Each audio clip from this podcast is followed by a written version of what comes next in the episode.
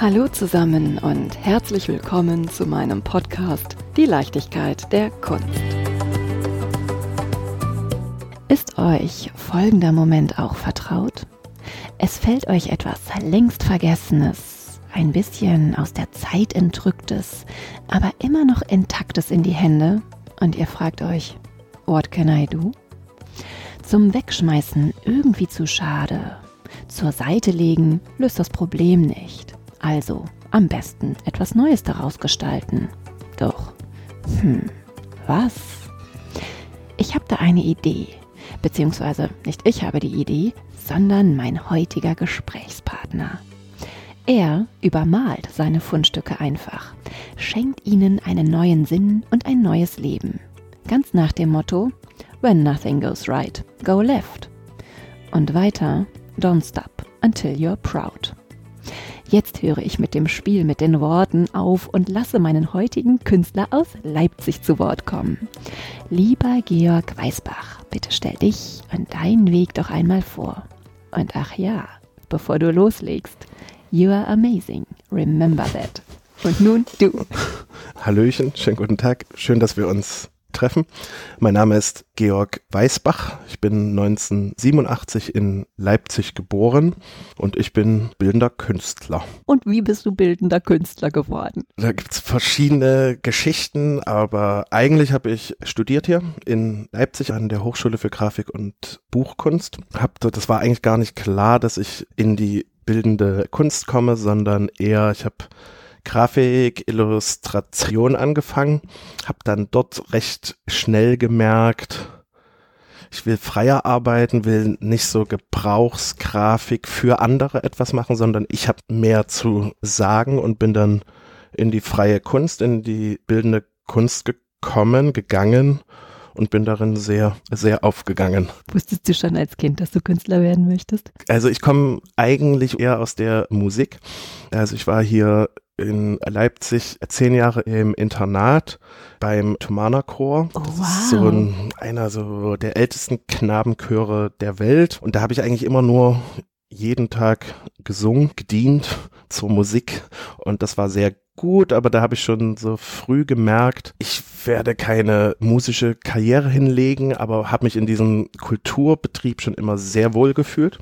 Und dann war es auch so ein bisschen im Internat so ein bisschen ja nicht Protest, aber die Kunst, ich habe dann so mit 13, 14 angefangen, viel zu malen, zeichnen, mich mit Kunstgeschichte zu befassen und das hatte ich im Internat nur für mich. Und die anderen hatten so ihre anderen Themen, aber das war nur mein Stück Kunst, in diesem Internatsleben. Und da habe ich mich dann ziemlich hineingeträumt, gesteigert. Und dann war klar nach dem Abitur, dass ich irgendwie das probieren will. Und es war irgendwie klar, dass ich in diesem Kunstkreativbetrieb arbeiten will. Kannst du mir noch ein bisschen was zum Tomana-Chor erzählen? Ich habe mich noch nie mit jemandem unterhalten, der in so einem bekannten Chor gesungen hat. Ja, also man muss sich vorstellen, also bei mir ist es so, dass mein Vater war auf dem Chor, mein Onkel war auf dem Chor, mein kleiner Bruder war auf dem Chor und ich war auf dem Chor und das war hier so in Leipzig war das irgendwie so ein, oder da, wo ich aufgewachsen bin, war es irgendwie klar, dass ich dahin will. Also es war auch so mein Wunsch und ich konnte gut singen. Ich mochte sehr die Gemeinschaft am Chor, dieses Miteinander leben, miteinander lernen, miteinander musizieren. Ich glaube, es gibt wirklich nichts Schöneres als mit seinen Freunden, mit seinen Jungs, mit seinen Kollegen Tag für Tag zu singen. Und dann war ich dort von 1995 bis 2005 hier in Leipzig im Internat und durfte am Wochenende nach Hause fahren, hatte anfangs sehr, sehr großes Heimweh, was sich dann aber irgendwann im Laufe der Jahre hat sich da das gelegt und dann wollte man eigentlich gar nicht mehr woanders hin. Und natürlich, also man muss sich vorstellen, wir hatten einen sehr strukturierten Alltag von früh 6.15 Uhr bis Abend war alles durchgeplant. Wir hatten jeden Tag drei Stunden Probe, hatten pro Woche drei Auftritte, Tourneen, Japan, Amerika, Europa. Es war alles sehr, sehr aufregend.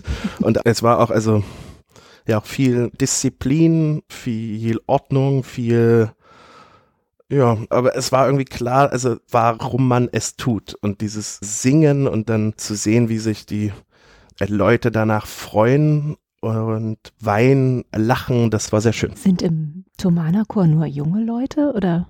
Ja, das geht von acht bis 18 Jahre, genau.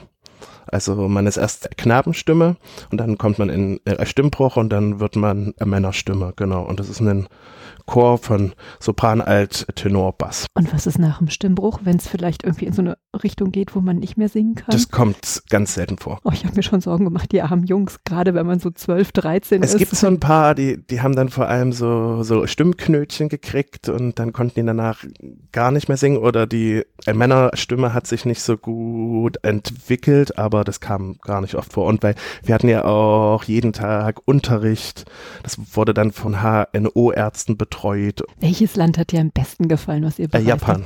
Was hast du mitgenommen? Das, also, man muss sich vorstellen, ich war das erste Mal in Japan im Jahr 2000, glaube ich. Da war ich 12, 13. Das war einfach sehr aufregend, sehr bunt, sehr laut, sehr leise.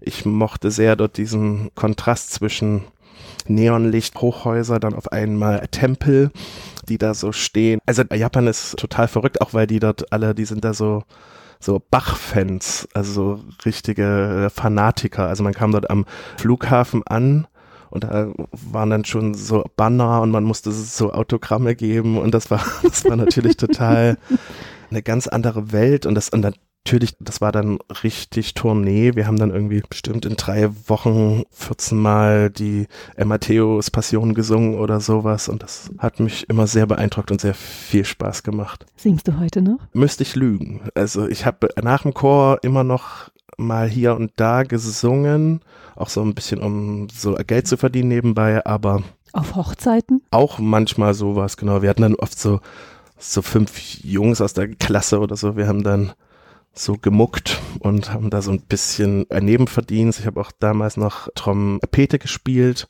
was ich heute nur noch auch ganz selten mache. Und dann hatte ich einfach dafür keine Zeit mehr, weil dann kam die Kunst und da bin ich dann schon sehr aufgegangen. Wenn man im Thomana-Chor singt und dort ins Internat geht, lernt man dann zeitgleich auch noch ein Instrument oder geht es nur um die Stimme? Nee, man muss mindestens ein Instrument spielen. Das ist Pflicht sozusagen. Und das war bei mir ja Klavier. Ich wollte aber schon mit fünf Jahren eigentlich Trompete spielen. Da war nur das Problem mit der Zahnstellung, dass man das nicht zu früh anfangen darf. Und da, und da haben sie mir gesagt, spiel doch Blockflöte. Das habe ich verneint. das glaube ich für einen Jungen dann nicht so ganz Klavier befriedigend. gespielt, habe dann Klavier gespielt und irgendwann, glaube ich, so mit äh, zehn oder so Trompete. Bin da auch sehr drin aufgegangen. Es gibt doch diese kleinen Trompeten, Cornett. Genau, Cornett und dann gibt es so Piccolo-Trompeten, ja. Und das, nee, das hat mir einfach sehr viel Spaß gemacht.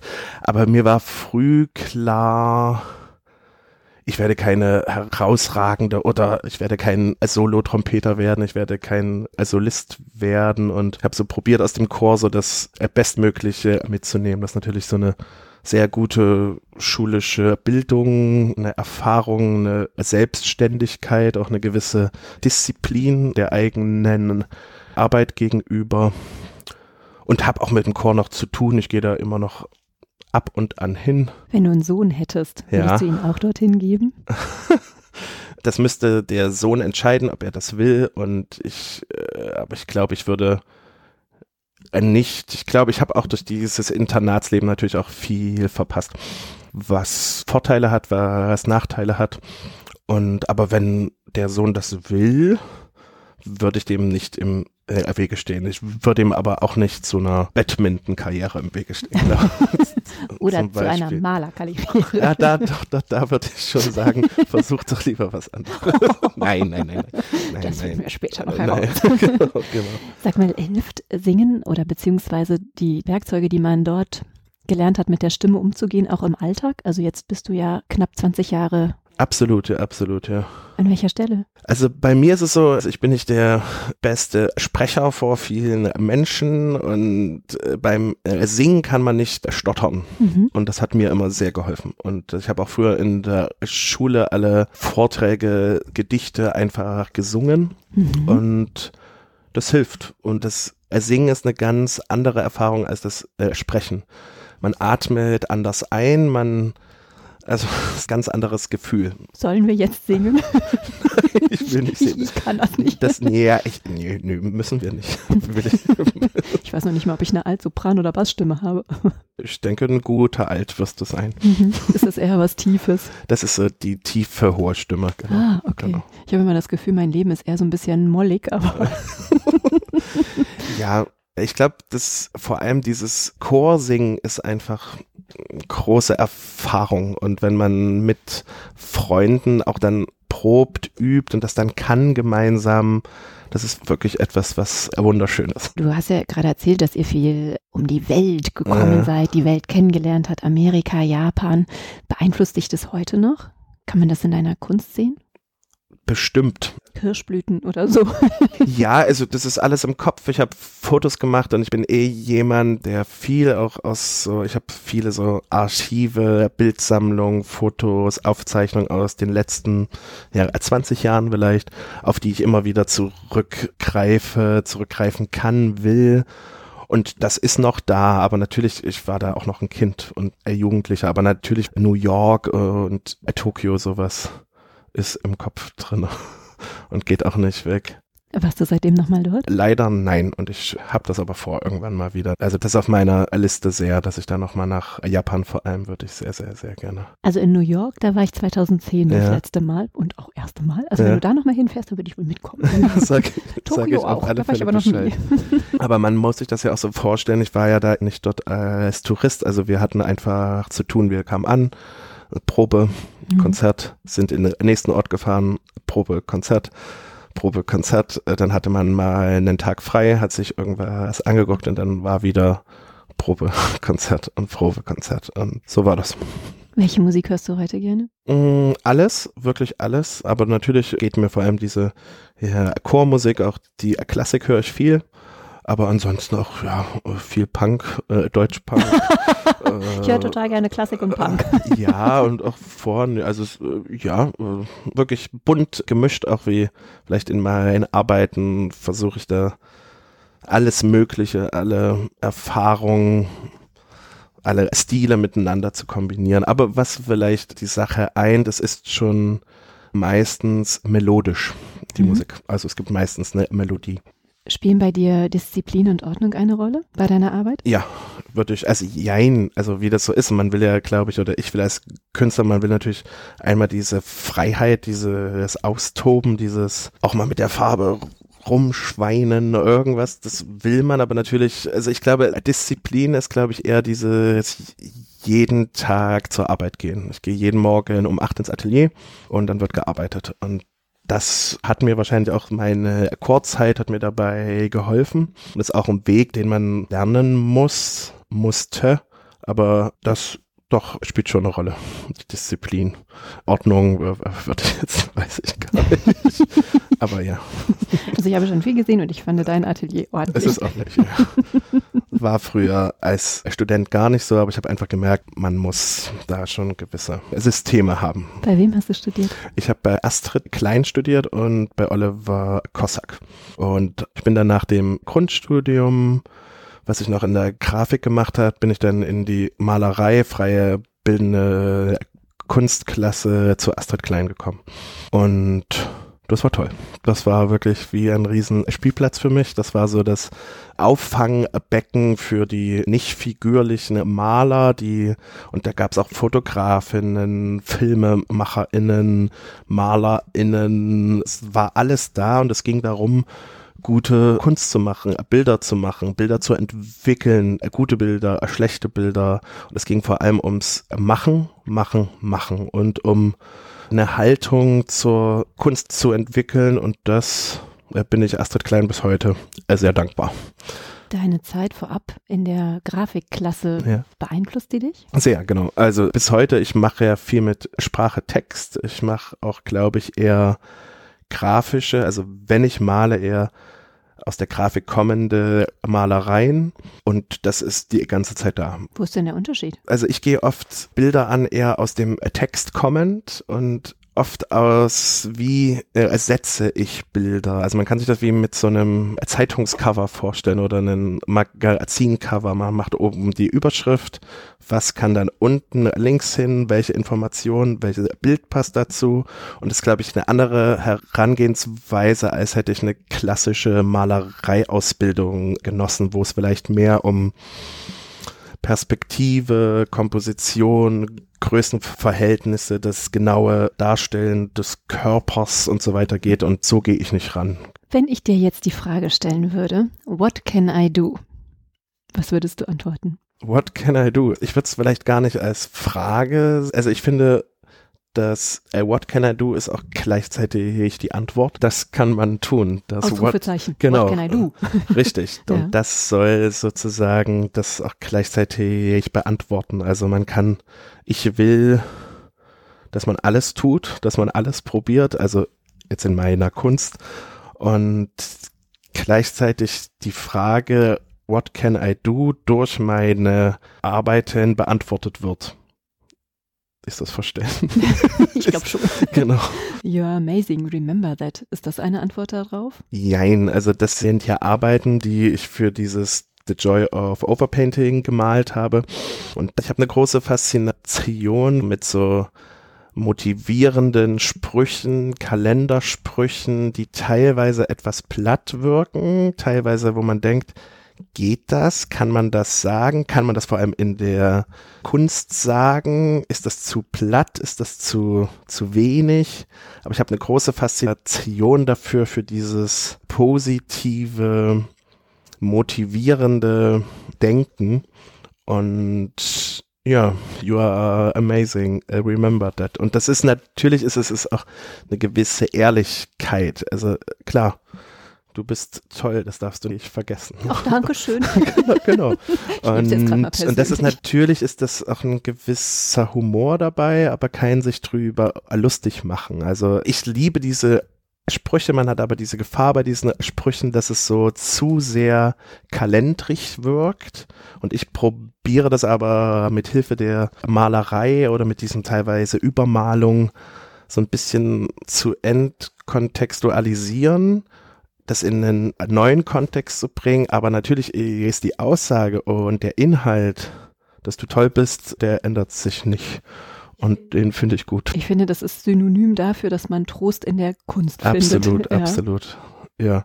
Trost, es geht, glaube ich, um Ehrlichkeit, es geht auch um Scheitern, es geht um Echtheit, es geht um Unechtheit, wenn es gibt das Wort, es geht um Fehler, es geht um Freude, es geht aber auch es ist nicht immer alles gut und auch das Künstlerleben ist größtenteils schwierig und auch größtenteils hat das viel mit Scheitern zu tun, viel mit kann ich das, darf ich das, wollen das die Leute sehen, obwohl das eigentlich eine Frage ist, die man sich gar nicht stellen sollte, die man sich aber natürlich trotzdem stellt, wenn man ausstellt. Und ich finde, dieses Ausstellung machen es immer so ein bisschen wie sich so ja vor vielen Menschen nackig machen. Und das ist schwierig und das ist sehr privat, das ist sehr persönlich, aber ich habe irgendwie das zu meiner, ja nicht Strategie, aber das ist meine, ich will den Menschen oder den BetrachterInnen schon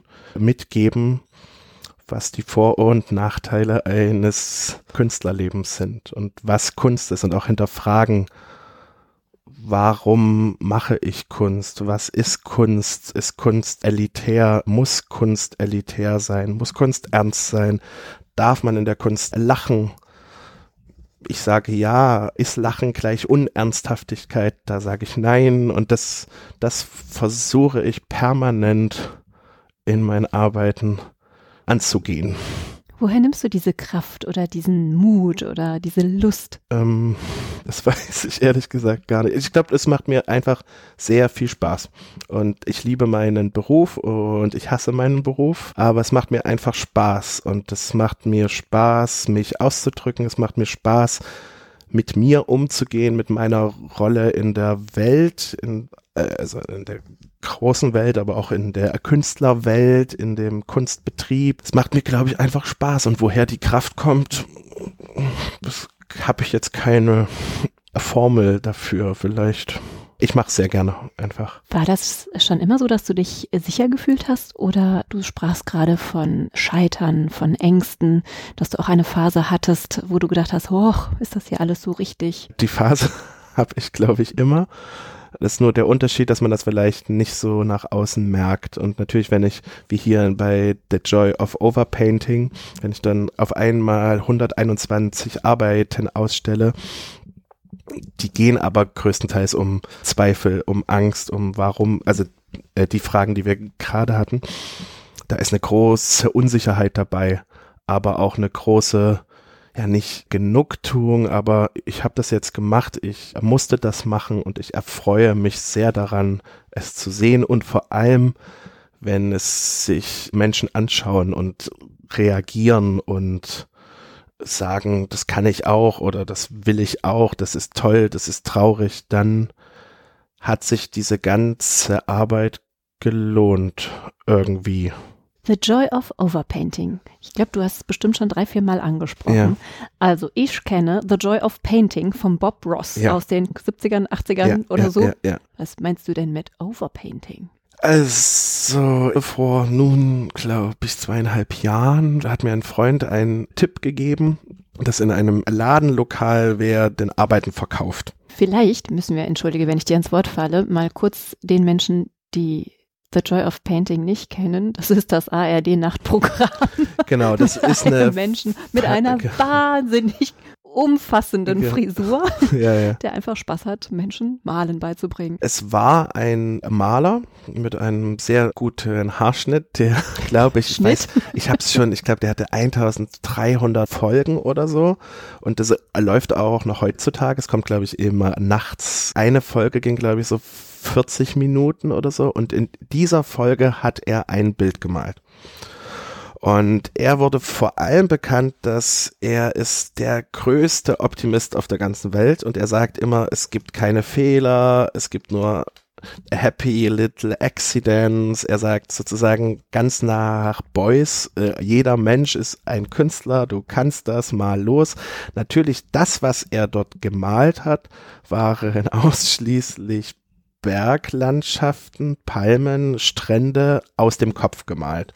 Und er hat so eine eigene Technik, die Bob Ross Malweise und malte damit und äh, tupft und das macht sehr viel Spaß. Es geht aber sehr in die Hobby-Kitsch-Richtung. Hast du das mal nachgemalt? Habe ich probiert und habe da, das geht auch. Es hat mir überhaupt keinen Spaß gemacht. Und also ich hatte auch dann für das Projekt habe ich mir das auch mal dann vorgenommen. Das ist nicht meine.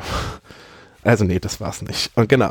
Und dann habe ich von einem Freund diesen Tipp bekommen, dass eine Dame ihre Arbeiten verkauft und ich bin da ziemlich blauäugig hin, weil ich habe schon vorher immer gerne übermalt, weil ich mag es, wenn die Leinwände teilweise schon was drauf ist, ein bisschen dicker wird, es ein bisschen haptischer alles wird.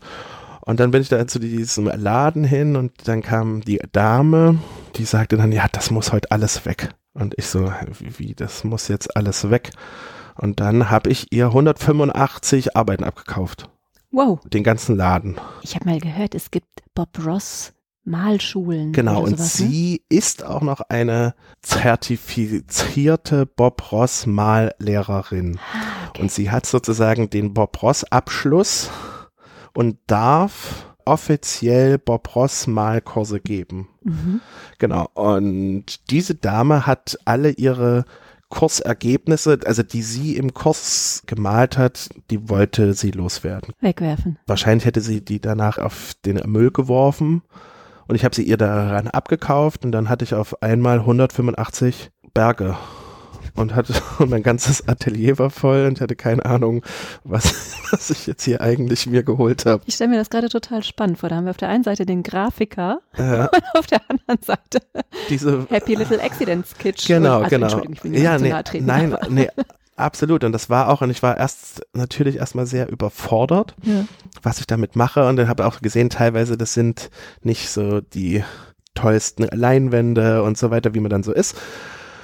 Und dann hat's mich aber irgendwie gepackt. Und dann habe ich mich mit Bob Ross befasst, mir das angeguckt, viel über ihn gelesen und so weiter. Und dann kam ich dir auf die Idee, okay, seine Show hieß The Joy of Painting. Mhm. Da mache ich jetzt The Joy of Overpainting. und dann war recht schnell klar, dass ich daraus eine große Ausstellung machen will. Und dann durfte ich hier in der Galerie Kleindienst dieses Projekt ausstellen und habe dafür fast ein Jahr gemalt. Wie ein wirklich Irrer. Jeden Tag äh, ins Atelier äh, sehr lange und habe insgesamt dann 121 Bob Ross Landschaften übermalt. Genau, und die habe ich dann in der Galerie auf einer Backsteinwand Tapete und aus diesen Arbeiten habe ich geschrieben, uh, What can I do mit drei Ausrufezeichen am Ende. Genau. Da haben wir die Brücke. Wie genau, schön. genau. Jetzt bin ich durchschaut. genau. Ich habe mich mit dir befasst. Richtig. so wie du mit Bob Ross. ja, wenn das, ja. Und ja, das war eine Erfahrung, die ich gemacht habe, mhm. die ich jetzt so nicht nochmal machen muss, weil äh, nein, nein, gar nicht. Es ist wirklich ein toll, Genau, es ist einfach verflucht schwierig und seltsam. Man malt immer über eine Arbeit von jemand anderen, den man gar nicht kennt.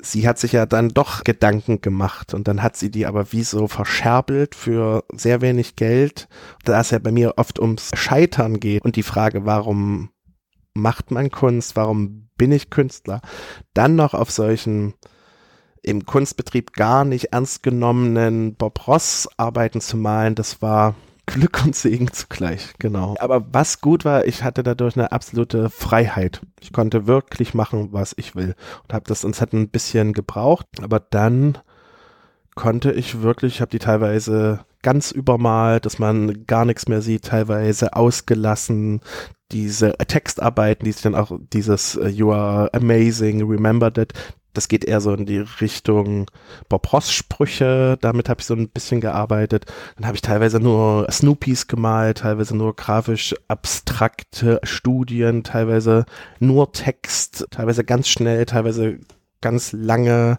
teilweise einfarbig. Ganz frech, hast du sogar deine Initialen draufgesetzt. Zum Beispiel habe ich bei einem, das war einfach nur so ein Palmbild, nur unten drunter geschrieben, G. W. Und das ist natürlich ein Bildwitz, den ich mag, den ich aber so nie hätte ich nicht diese Masse an Arbeiten gehabt, hätte ich das so wahrscheinlich nicht gemacht. GW wie guter Witz, oder? Richtig, ja, genau, guter Witz. Und das hat Spaß gemacht mhm. und war aber auch ein Projekt, das ich jetzt so, so glaube ich, auch nie wieder äh, machen werde. Aber ist auch gut. Also Gute ist, Weisheit finde ich noch besser. Geht auch, ja. Genau, ja. Oder gute Wahl. Gute Wahl, ja. Oder einfach Georg Weißbach. das liegt so nah.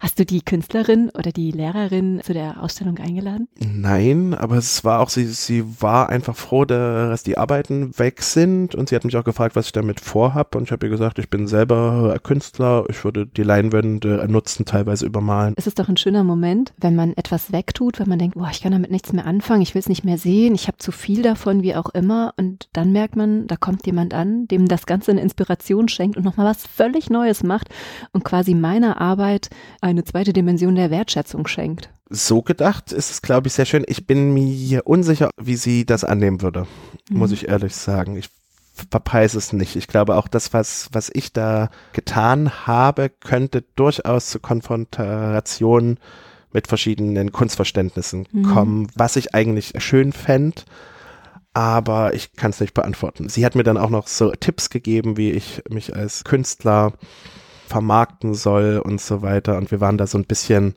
schon sehr verschiedene Welten, die da aufeinander getroffen sind. Overpainting, übermalen, übermalerei.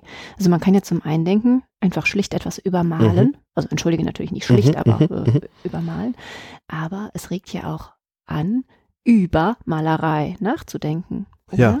Absolut, also dieses Übermalerei, das ist ja Wortspiel, was dann gut im Deutschen funktioniert. Und es gibt natürlich diese Übermalerei, also diese, diese, wie sagt man, die erhöhte oder diese Übermalerei. Dann gibt's das über das Malen zu malen. Und letztendlich habe ich probiert, alles zu machen. Mhm. Also alles. Letztendlich könnte es auch heißen, über Kunst. Und dieses ganze Projekt The Joy of Overpainting ist natürlich auch eine, ich male ja gar nicht klassisch und wenn man an äh, Malen denkt, glaube ich, so, so im Allgemeinen, denkt man eher vielleicht an äh, Landschaften, an vielleicht ein Stillleben. Das, was ich da getan habe, sind auch teilweise Landschaften, Stillleben, aber die hinterfragen das alles so ein bisschen und ich will, dass es so ein bisschen aufgebrochen wird, dieses Malereidenken, genau. Soll ich dir mal erzählen, dass eine deiner Bilder tatsächlich richtig Mut gemacht hat und ja. für Humor gesorgt hat? Ich habe mal einen wunderbaren Podcast mit Katharina Lehmann ja. und Yassin Safras gemacht. Und ich wurde zu einer Ausstellung eingeladen, zu einer Ausstellungseröffnung von Georg Weisbach. Ah. Und ich habe eine Karte bekommen. Da stand drauf, If nothing goes right, go left. Ich habe diese Karte just an dem Tag bekommen, als ein sehr guter Freund von mir sich, ich weiß nicht, irgendwie Bein gebrochen hat oder Hüfte oder so. Irgendwas das, das ist dein Zeichen. da habe ich ihm das direkt abfotografiert und geschickt. So, guck mal, du lieber Kerl. ich glaube, in dem Moment konnte er noch nicht lachen, aber im Nachhinein fand er das sehr gut. Ja, ja, das also an der lustig. Stelle hast du wirklich für einen guten Moment bei Das ist gesorgt. lustig. also liebe Grüße an Katharina und Yassin. Und Stefan. The Joy of Overpainting ist ein Projekt aus 2020, ja. genau. Dann kam Corona, genau. Mhm, genau. Und was kam bei dir? Die Ausstellung hat angefangen und ich glaube, ich eine Woche später kamen wir schon in den Lockdown. Super. Super, genau. Aber Just do it. So war es dann und das war ein bisschen schwierig, aber irgendwie ging es ganz gut und dann kam zum Glück der Katalog, den wir durch eine Förderung bekommen haben. Und jetzt fange ich mit neuen Arbeiten an. Aber tu mich noch etwas schwer. Also nicht vor dem Atelierantrag ist einfach, wenn man, ich glaube, so ein Projekt hatte mit immer diesen Bob Ross Bildern und jetzt wieder, ich will wieder größere Formate, wieder leere Leinwand, muss man sich erstmal wieder heranmalen. Und in diesem Prozess bin ich gerade an dem Herantasten. Works on Paper? Ja, mache ich nebenbei permanent schon seit mehreren Jahren, wo ich meistens im Format DIN A3 Gedanken, Skizzen, Collagen aufs Papier bringe. Die meistens könnten die als Bildstudien, also was ich dann vielleicht als Malerei oder auf den Bildträger bringe, dienen, aber sind auch eigenständige Teile meiner Arbeit. Und da mache ich noch mehr sprachlich, also viel mit Text, äh, viel mit meinen Notizen arbeite ich da, genau. Und letztendlich ist, ist irgendwie immer das Ziel, die Unmittelbarkeit, die ich in dieser Zeichnung habe, die ich auch mit dem Schreiben habe, mit dieser Sprache habe, auf diesem kleinen Format vielleicht auch mal in die Größte zu übertragen. Aber das ist etwas, was ich schon seit mehreren Jahren probiere und was ich wahrscheinlich auch noch bis zu meinem Ende probieren werde. Oh Gott, da wollen wir uns Dauert noch ganz lange, ganz lange. Nein, aber das ist definitiv immer so ein Antrieb. Hier, du hast ja gesagt, ich möchte so gerne glücklich sein. Das ist übrigens eins meiner Lieblings. Ja, ja. Äh, Fakt. Fakt auf jeden Fall. Genau, und das ist auch natürlich so ein Spiel. Also schreibt man sowas, sagt man sowas, wollen das die Leute wissen? Will ich das wissen? Willst du das wissen? Ich finde ja. Und es geht, glaube ich, so ein bisschen, ich versuche den Rucksack, den man so hat, vielleicht ein Stück weit vorne offen zu tragen, äh, es hinten zu tragen. Und mir hilft natürlich dieses Kunstmachen, Künstler sein sehr dabei, diese Themen anzusprechen, die natürlich menschlich sind, die normal sind, die wir alle haben. Und ich bin oft so ein bisschen ja nicht gelangweilt, aber ich finde, Kunst sollte sowas auch machen. Und gar nicht so oft sehe ich sowas. Und ich will, dass man in eine Ausstellung kommt und strahlt, lacht oder es verflucht, aber dass irgendwas passiert mit einem. Und das ist mir ein großer Anspruch an mein ganzes Bildermachen, Kunst machen, dass mir da was gelingt irgendwie. Und das ist mir wichtig. Ist es dir wichtig, bei wem deine Bilder nee. landen.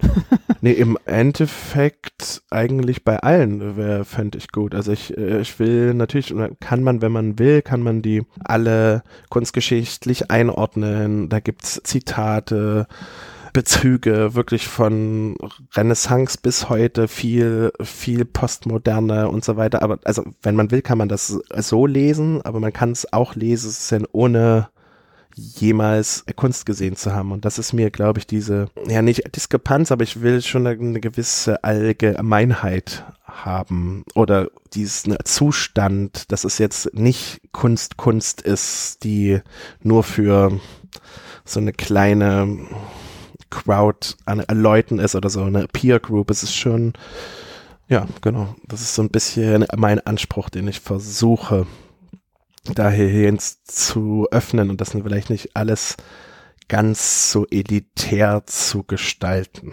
Stellst du dir manchmal vor, dass deine Bilder miteinander in den Dialog treten? Also ich denke jetzt gerade an Where did I go wrong? Aha. Remember you're amazing. Ja die sind im Dialog, das ist schwierig und schön, aber das ist auch gut, weil gleichzeitig geben die sich Kraft, die entnehmen sich Kraft und so, so ist ja auch der Alltag. Also es ist ja nicht immer You are amazing, remember that, sondern danach kommen dann Zweifel, dann kommen ehrliche Menschen, dann kommt Snoopy vielleicht, dann, dann kommen die Konsequenzen. Dann kommen die Konsequenzen, dann gibt's auch mal Nudeln zu essen und und eine Zigarette. Richtig, kann auch vorkommen. Und ich glaube, ich will das schon. Das ist so wie, ich sag gerne, wann hab ich das?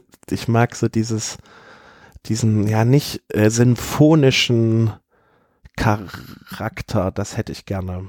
Weißt du, was ich damit meine? Also, Der Thomaner-Chorsänger. Jein, also, weil wir haben ja nie Sinfonien, das ist ja selten mit Chor, aber so dieses, ja, theaterhafte, dieses erzählerische, aber gar nicht zu illustrative, aber gleichzeitig es natürlich einen Spannungsbogen gibt und wie in einer Sinfonie, wenn man das Gefühl hat, jetzt hebt der Jumbo-Jet ab. Leider kann das die bildende Kunst meines Erachtens nicht so gut wie vielleicht die Musik, weil da vielleicht andere Gefühle. Aber das ist etwas, was ich gerne vielleicht irgendwann mal erschaffen will. Könntest du dir vorstellen, Musik und Kunst zu einen? Absolut, absolut. Ich kann mir auch vorstellen, das vielleicht mit Theater zu verbinden. Das könnte sein, dass das, ja, kann ich mir gut vorstellen.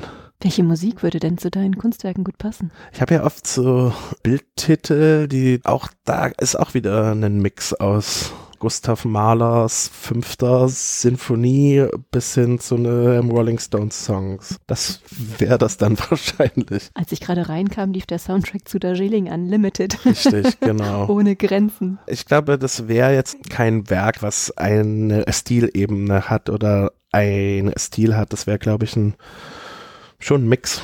Ein Springen, so wie, wie ich auch viel springe und mixe.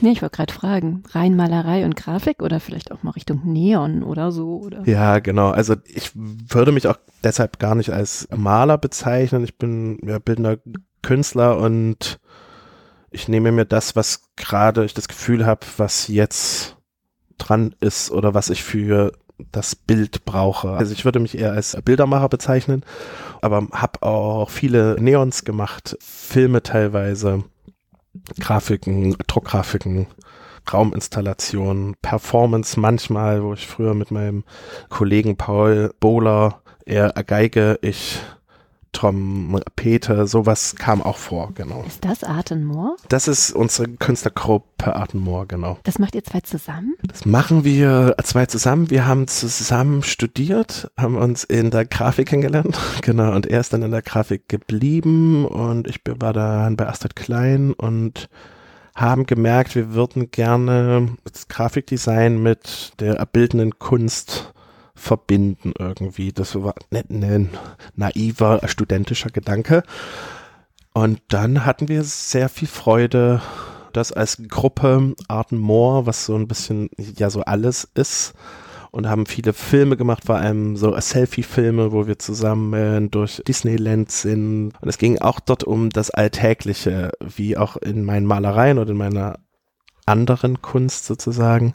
Und was hat es mit dem Kunstraum Ortloff auf sich? Ah, der Kunstraum Ortloff, natürlich. Ich habe mit drei Freunden damals, damals mit drei, jetzt sind es nur noch zwei, habe ich noch vor dem Studium hier in Leipzig einen Kunstraum gegründet, den es auch noch heute gibt. Wir sind im 15. Jahr und wir machen so im Jahr 10 bis 12 Ausstellungen. Wow. Und ja, das ist viel und werden zum Glück jetzt seit einigen Jahren gefördert von der Stadt Leipzig und von der Kulturstiftung des Freistaates hier. Ja.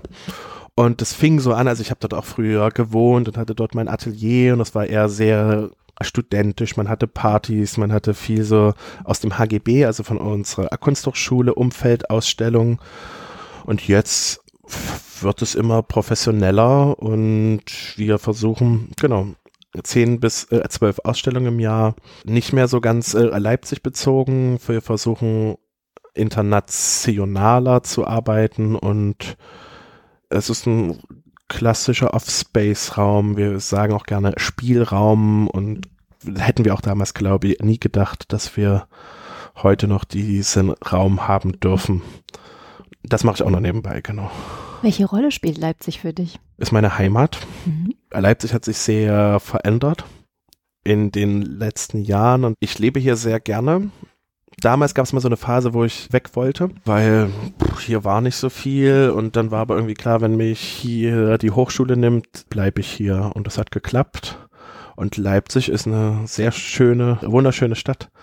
Und das ist natürlich, muss man als Künstlerin auch immer schauen, also ich kann mein Atelier gut bezahlen, es ist groß, äh, Wohnung und so weiter und man hat trotzdem eine sehr lebendige Kunstszene was mir Spaß macht, was wichtig ist und ja, ich lebe hier sehr gerne. Aber es ist nicht mehr das Leipzig, was ich vielleicht so als Kind kennengelernt habe, aber das ist, glaube ich, auch normal, mhm. dass sich die Stadt ändert. Ich habe mal gehört, dass Leipzig das neue Berlin ist in puncto Kunst. Ja, damit kann ich wenig anfangen.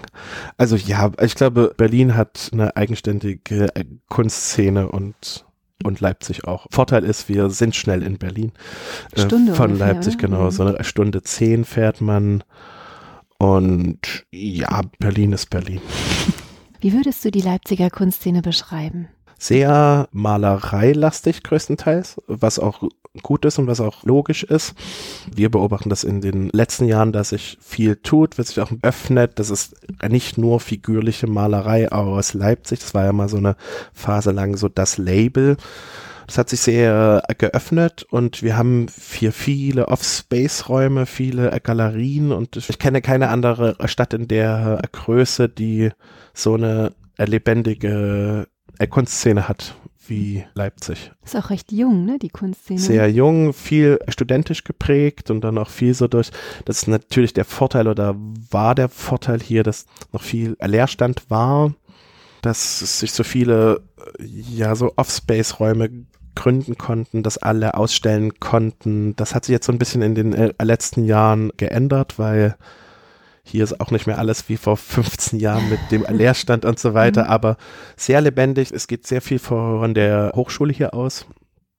Ja, und dann natürlich die Spinnerei also ja, Epizentrum der Galerien hier und es macht Spaß und es wird auch immer internationaler und ich mag es sehr. Ich habe den Eindruck, dass es innerhalb der Kunstszene wahnsinnig familiär zugeht. Jeder kennt jeden, jeder unterstützt jeden. Ist das nur mein subjektiver Eindruck? Nö, ich glaube, das ist schon so. Also wir haben ja das deshalb auch dieses Leipzig-Berlin-Ansatz. Ich glaube, in Berlin ist das gar nicht so und hier ist das sehr so und das hat Vor- und Nachteile, mhm. weil man hätte auch, glaube ich, oder ich hätte auch gerne mal meine Ruhe, aber man hilft sich untereinander, man kennt sich jetzt auch schon seit Jahren alle und das ist sehr schön und das glaube ich auch sehr, das gibt es nicht so oft, glaube ich. Und das familiär das trifft zu. Du lieber. Ja. Wir haben ja ganz viel über Kunst gesprochen, über bildende Kunst, über ja, irgendwie auch darstellende Kunst, über Musik. Mir fällt jetzt ein Lied ein, was mich in den 90ern stark begleitet hat. Und damit würde ich das Gespräch voller Glück und Dankbarkeit gerne beenden. Don't look back in anger. Ich hoffe, ich habe es richtig ausgesprochen. Ich, ich denke schon. Dann wird Back in Anger, genau. Auf dieses Gespräch werde ich immer voller Zuversicht zurückblicken und mich positiv gestimmt fühlen. Ich glaube, das, was du mit deinen Bildern erreichen möchtest, hast du bei mir auf jeden Fall in dem Gespräch auch bewirkt.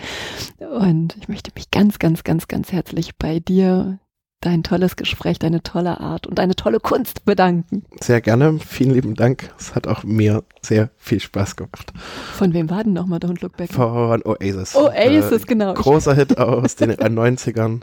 Eine Hymne. Wo hast du es gehört? Ich weiß gar nicht. Also ich habe Oasis nie live gehört, aber es ist einfach ein Lied, das mich stets begleitet.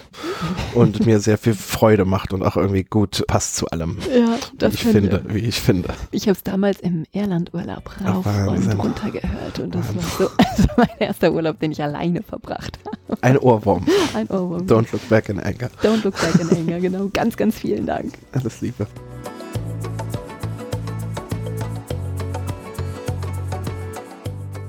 Immer auf der Suche nach spannenden GesprächspartnerInnen, die euch und mir die Welt der Kunst entschlüsseln, reise ich quer durch Deutschland. Wenn du die Reisen von Die Leichtigkeit der Kunst unterstützen möchtest, dann freue ich mich sehr über deine Kulturpartnerschaft.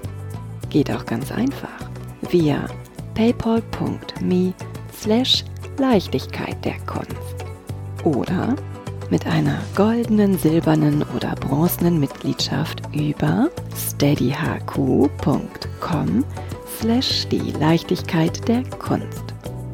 Bedanken möchte ich mich von ganzem Herzen bei allen Hörenden, die bereits die ein oder andere Reise unterstützt haben.